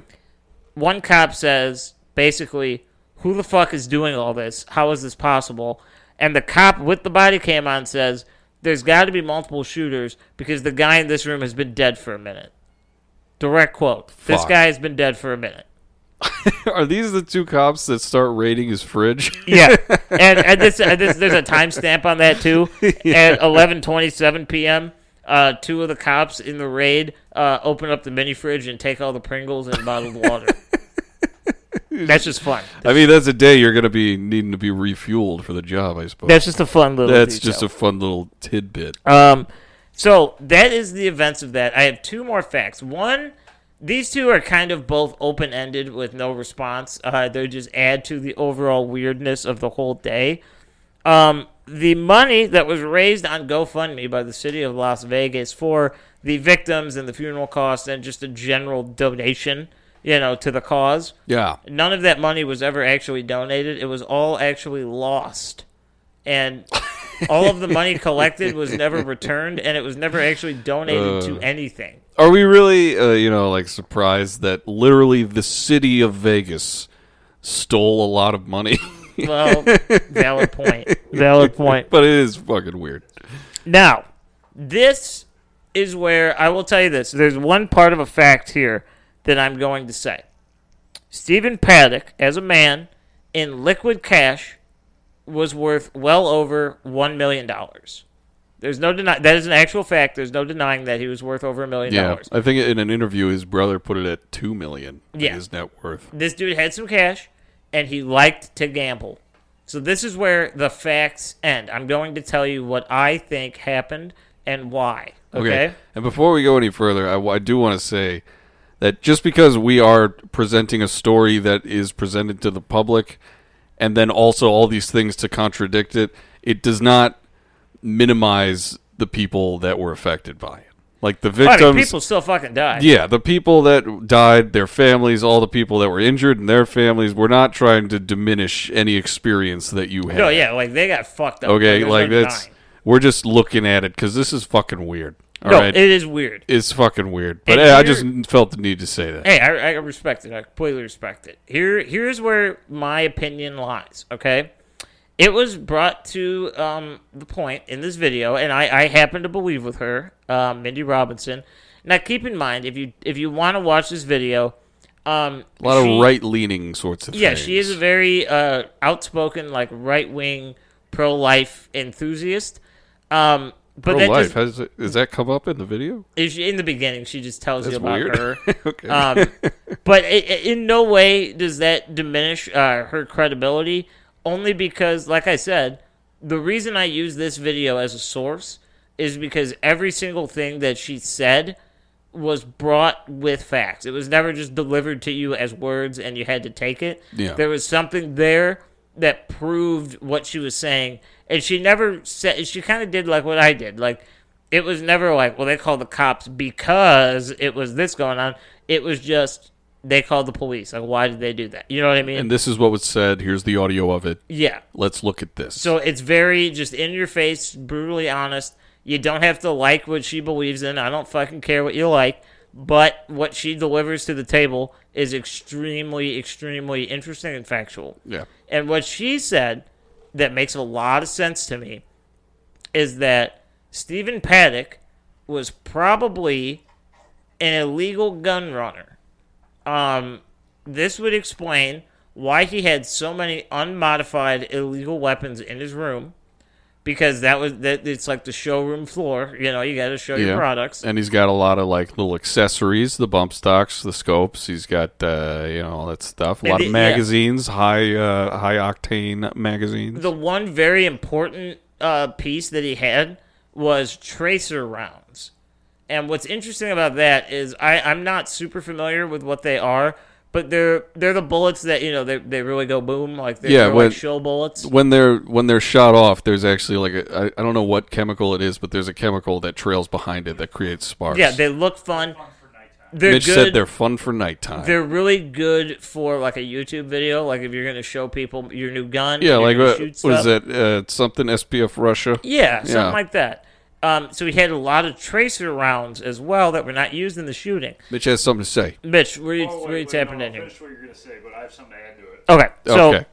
this is everything he has, and the reason that he may or may not, well, he was a big gambler, but the Yeah. reason could have possibly been, in my opinion, and her opinion as well, he was using the funding that he got from illegal gun running and laundering that money through gambling.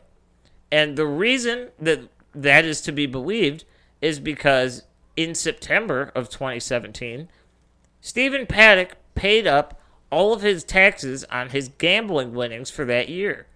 So why would a man who's planning on offing himself and hundreds of people pay his taxes? What would be the point of that?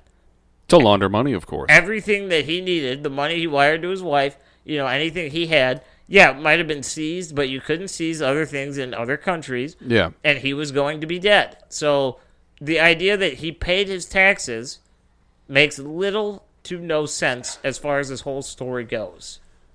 Mitch, what do you got? What do you Oh, got? I was just going to add in the uh, how you said that he's probably like an illegal uh, gun dealer or whatever. Uh-huh. Like it kind of like that point kind of makes sense. Like yeah, you said he had the tracer rounds, and uh, and you also mentioned the tannerite. So maybe if like he was selling those weapons, like oh he'd let he'd let whoever was buying them, you know, test them out, and using tracer rounds is fun, and also tannerite, which is you yeah, know, the big boom ones. yeah, which is you know like, you know you need something to shoot, and tannerite would be the most fun thing to shoot, Yeah. especially if you're trying to sell these weapons. You know, it could add add something to the effect. you know.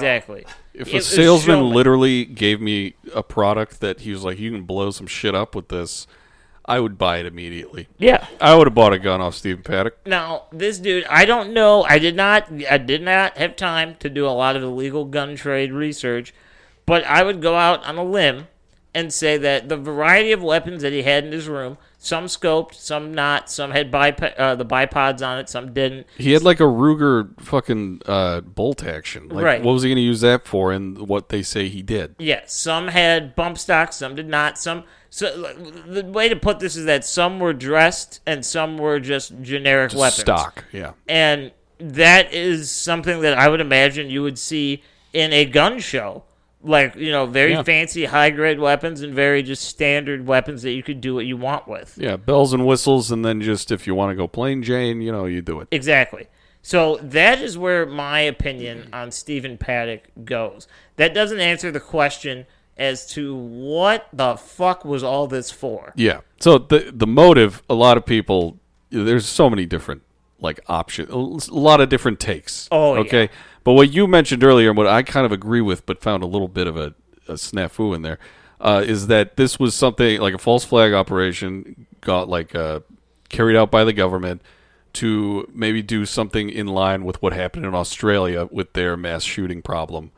And after that one big mass shooting, all guns were taken away. I feel like I agree with you in th- saying that that was probably what the government was trying to do here. But also, I I, I don't know, man. Like, Well, there- yeah. there's way too many like factors that like the police have reports that are that differ from like the things that uh, just employees of casinos were told to do. Like it, it feels like they had the wrong people in on on this for that to be an effective thing. You Oh, I know, agree. and if it's something of this magnitude, I feel like they would dot their I's, cross their T's. Yeah. You know, And that's Like, why I'm not sure I'm not certain that that's what it was. it does seem like the most feasible, logical thing. I have I have three opinions, and I think that they can all kind of work together. And if if I'm correct, I'm not saying I am. If I'm correct, I think that this is the route that they were going. I don't necessarily think in entirety that they were trying to ban guns like Australia has done. Um, Maybe just button it up a little bit. yeah, it, very much button it up very much. tighten it up, make sure everything's like you know I's are dotted and T's are crossed, all that shit. Um, I think that was a factor. I think another factor was um, security, um, because there are in the video. It was a little confusing, and I didn't dig into it too much because I had already done a lot of digging on the actual conspiracy. Um, but there were security companies that made significant amount of monies uh, money from this event because immediately after, like I'm talking within a week of this happening, casinos were in talks with very high tech security companies to have X-ray like machines that would scan everybody coming in, out of the building, in, out of the hotel, in, out of restaurants, shops, everything. There would be it would be a damn near trillion dollar investment for the Vegas Strip Yeah, I'd say. to add these extra measures of security. And I think that they really, really could have done that if they played it up, played it up more. But this is where they dropped the ball because I don't know if you guys know this or not. Um, I mean, we lived through it, but I don't know if you paid attention to it because I certainly didn't. This story lasted less than 72 hours on the news cycle. And then it just completely disappeared, just all, all the way on the back burner. by October 4th, there was not one major news outlet that was reporting any new information on the Vegas shootings. And don't come after me and say they reported on it. No, they were, they talked about like the funerals and the memorials and the things like that. And Vegas did, you know, like the hour of darkness where they turned everything off and like silently, you know, had their moment and whatever. But the investigation side of this all was all but gone. Exactly. The was gone. actual investigative reporting on what happened in Vegas was done by October 4th of 2017. Yeah, and it was crazy how the police chief. It just seemed like he was like just so nervous because Yeah. there's this just this amount of pressure that was on him to try to cover up all of the things that happened. Just like the only thing that was, w- you know, really re- you know talked about was the shooting itself, not all these weird, you know, uh, people seeing you know gunmen and bullets and hearing gunshots in different places, you know, on the strip, and it the cops the cops just made it they they look incompetent Oh yeah. when you look at all these it's beyond incompetency it's a cover up yeah, it's it's weird. Uh, very much seems that way. There was uh, one of the uh, the the first um, responding officers was actually interviewed, and when he was described like that quote I mentioned earlier about he's like we were tripping on guns like it was crazy. I watched that. He's literally smiling. He's literally Yeah, like grinning. smirking because of what he's saying. Like he's saying things and then beginning to smirk. He's like, "Yeah, he was just like on the floor. We didn't check him. Like uh, we were tripping on guns. It was crazy. We had Pringles. He didn't say that, but they did that. You know, I don't know. Th- These all these cops just seem, at least all the cops that I saw footage of that had to do with it after the fact, seemed a bit joyous oh yeah. about it. Like it was, Oh, it's yeah. weird. Yeah. I and here here's the big important th- or I guess I didn't finish my third thing. My third thing would be agreeing with the 4chan post of it simply being a false flag operation. It just didn't but this one doesn't really make a lot of sense to me as much.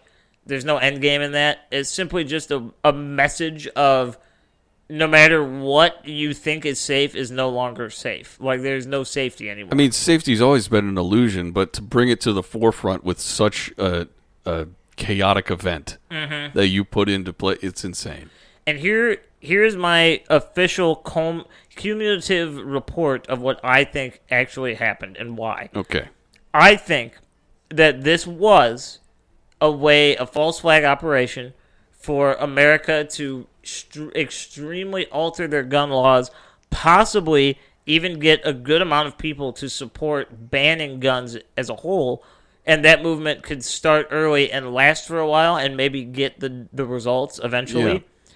But I think that it was botched so horribly No, very much so. and there were so many things that didn't make sense. The information that we shared with you today in the last 90 minutes is all information that it's very hard to find, but it's out there. It's out there. people have it saved. It's official footage. It's real things that could be connected to that night. Yeah.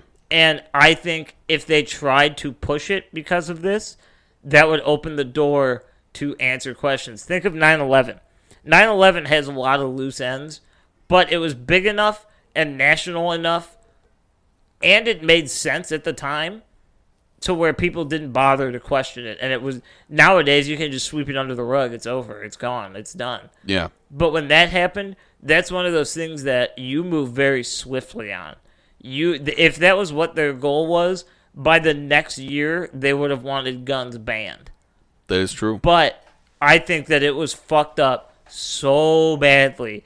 So many loose ends, so many unanswered questions, things that make absolutely zero sense. That if anybody even asked a question about it, it would open the door to actually see what the end result plan was. Yeah, a and person that would have fucked over everybody. Very much so. A person in the right, uh, you know, uh, seat of power Oh yeah, asking that question, it would be, you'd be done for. it would be fucking Everything would be dismantled. all out there. Yeah, nothing would make sense. And then But- that would add legitimacy to older things. Like I said, 9 11, that would come back up. People Yeah. would start asking questions. people start questioning everything. everything. If one thing, it's a domino effect. Oh, yeah. You know, and I agree. And like another thing, like that kind of supports the point you're making is, yeah, they they want guns to look so bad and deadly, which they are, but that they're gonna pin all these dudes shooting everyone all around Las Vegas on one single man. oh, yeah. They're just like, this is what guns can do.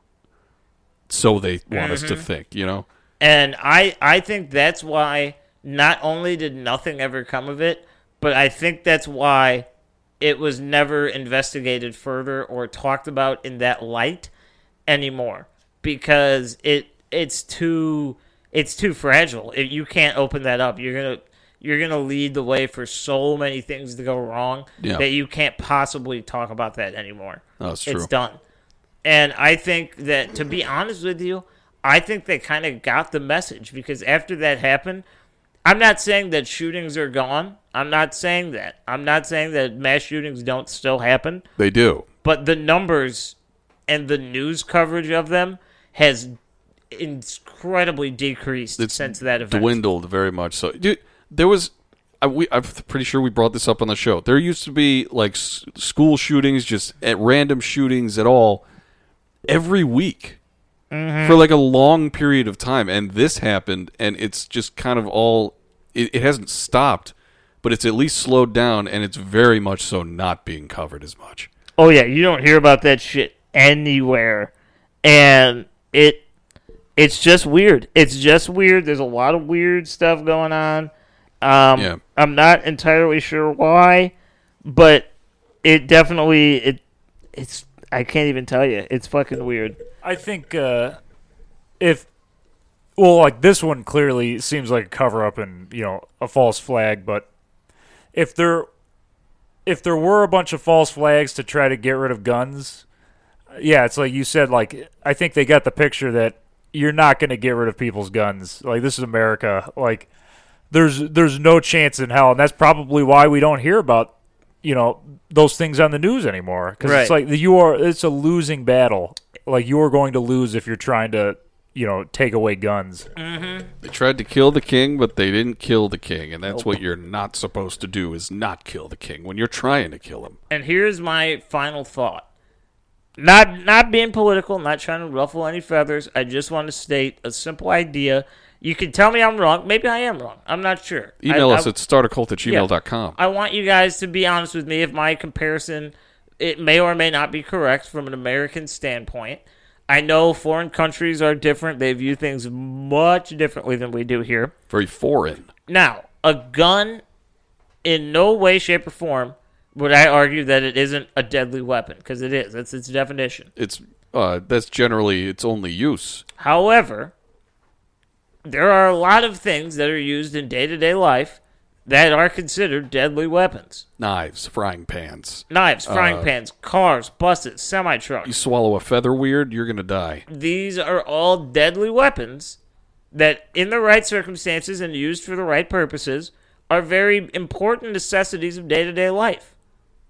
I'm not saying that a gun is necessary for life. I'm just saying, I if you couldn't tell, I'm pretty down with guns. Like I'm cool with guns. I don't have care no about guns. I mean, I feel like the the biggest problem that people have with guns and the use of them is the fact because anything can kill you. Like we said, like you can use anything to kill yeah. anyone. Oh yeah, yeah. but it's just the the effectiveness of guns. It's like it's their sole purpose is basically to shoot them, and if you're not shooting them at a person, you're shooting them at a target, practicing for if you need to, Yep. and it can be done so quickly. Oh yeah. I want to say this to before we sign off here. I got two one thing about this and one thing about another thing. Here, wait a minute. I did want to mention Oh, yeah, yeah. that uh, yeah, what is it? Al Qaeda.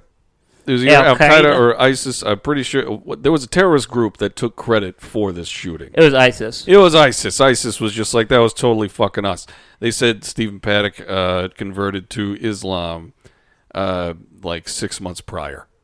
Weird, With no proof. with no proof. There's no proof, but you know that's that's their game It's terror.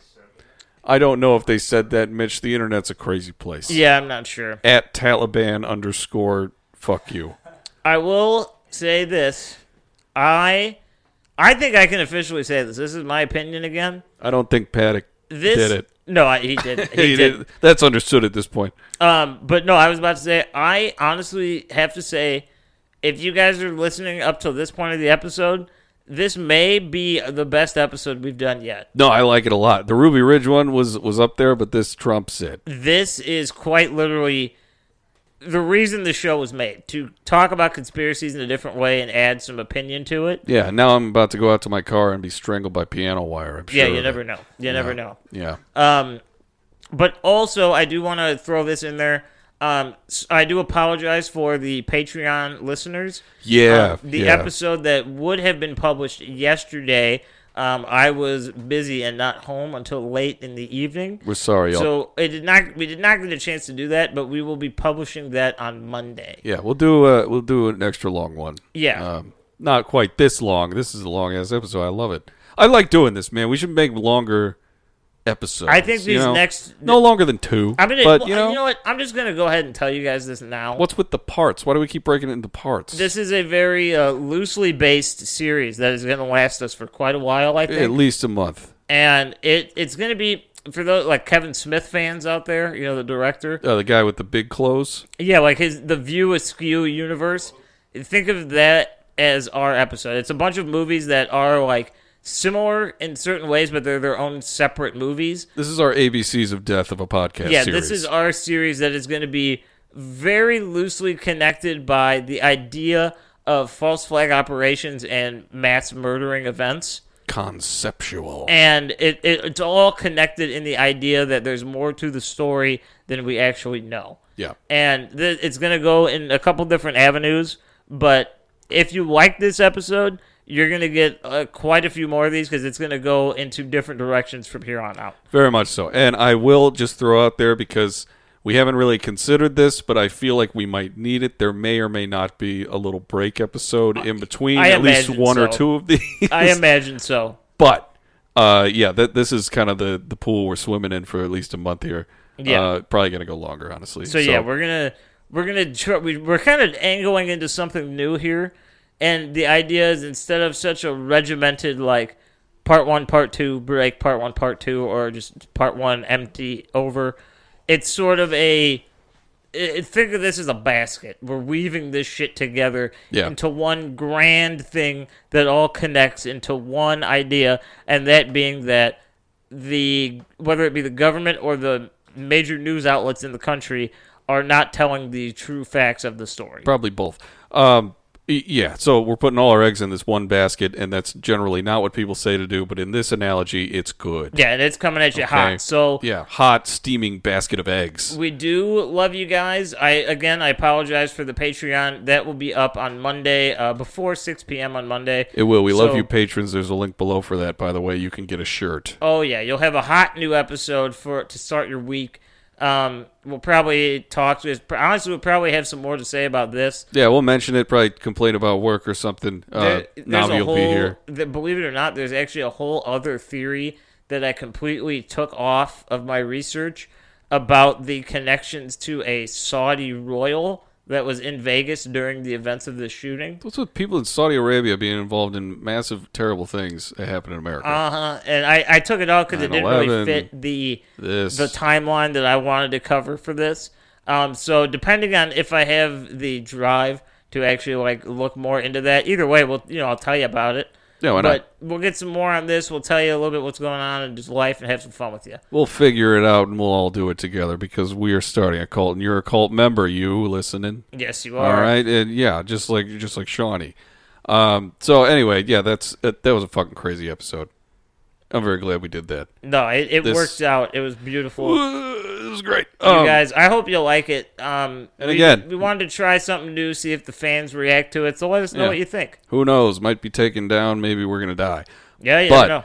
in the meantime, you can follow us on all the stuff. You got Facebook, Instagram, Twitter. I'm back into Twitter. I mentioned it earlier. There we go. And uh, yeah, we're on YouTube. You can like and subscribe, comment there, give us some suggestions. They're all on a list. You know that. I say that a lot. And then startacult at gmail.com and there's a Patreon link below. We got bi weekly episodes. And if you want a shirt, you just tell us you want a shirt if you're a patron, and we'll give it to you. Fucking a, we will. We'll give it to you, and we'll probably work on the uh, the PTO box. I know we've uh, PTO box. the PTO, the PO box. I'm thinking paid time off. I really need that. I But need um, that shit too. I got no, the I have- PO box. Guys, I work for the fucking state of Indiana, and I have to work on a Saturday. Is that some nonsense or what?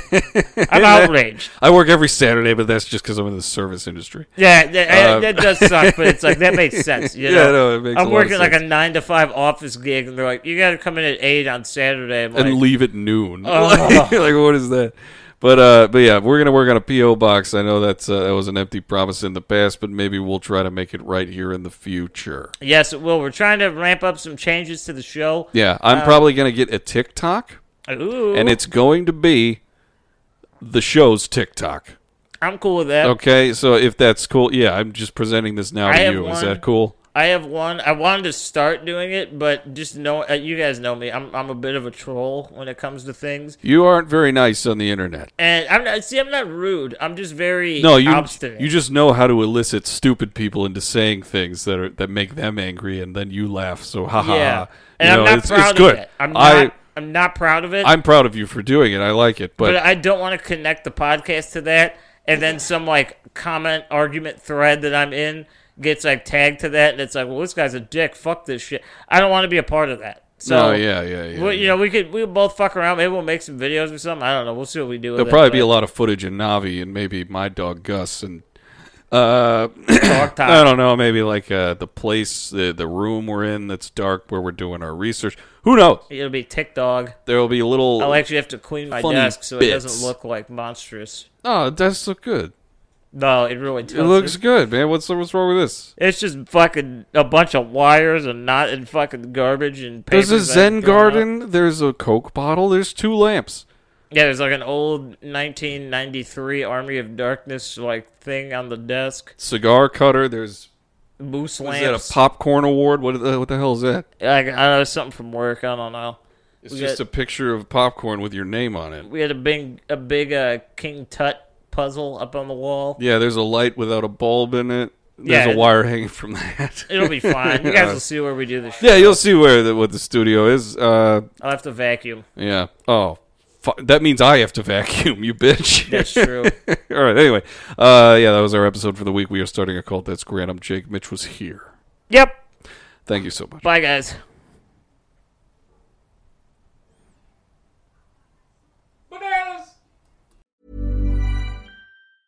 Hi, I'm Daniel, founder of Pretty Litter. Did you know cats tend to hide symptoms of sickness and pain? I learned this the hard way after losing my cat, Gingy. So I created Pretty Litter, a health monitoring litter that helps detect early signs of illness by changing colors, saving you money and potentially your cat's life. Pretty Litter is veterinarian developed, and it's the easiest way to keep tabs on your fur baby's health right at home. Go to prettylitter.com and use code ACAST for 20% off your first order and a free cat toy. Terms and conditions apply. See site for details. Ever catch yourself eating the same flavorless dinner three days in a row? Dreaming of something better? Well, HelloFresh is your guilt-free dream come true, baby. It's me, Keke Palmer. Let's wake up those taste buds with hot, juicy pecan-crusted chicken or garlic butter shrimp scampi. Mm. Hello Fresh. Stop dreaming of all the delicious possibilities and dig in at HelloFresh.com. Let's get this dinner party started.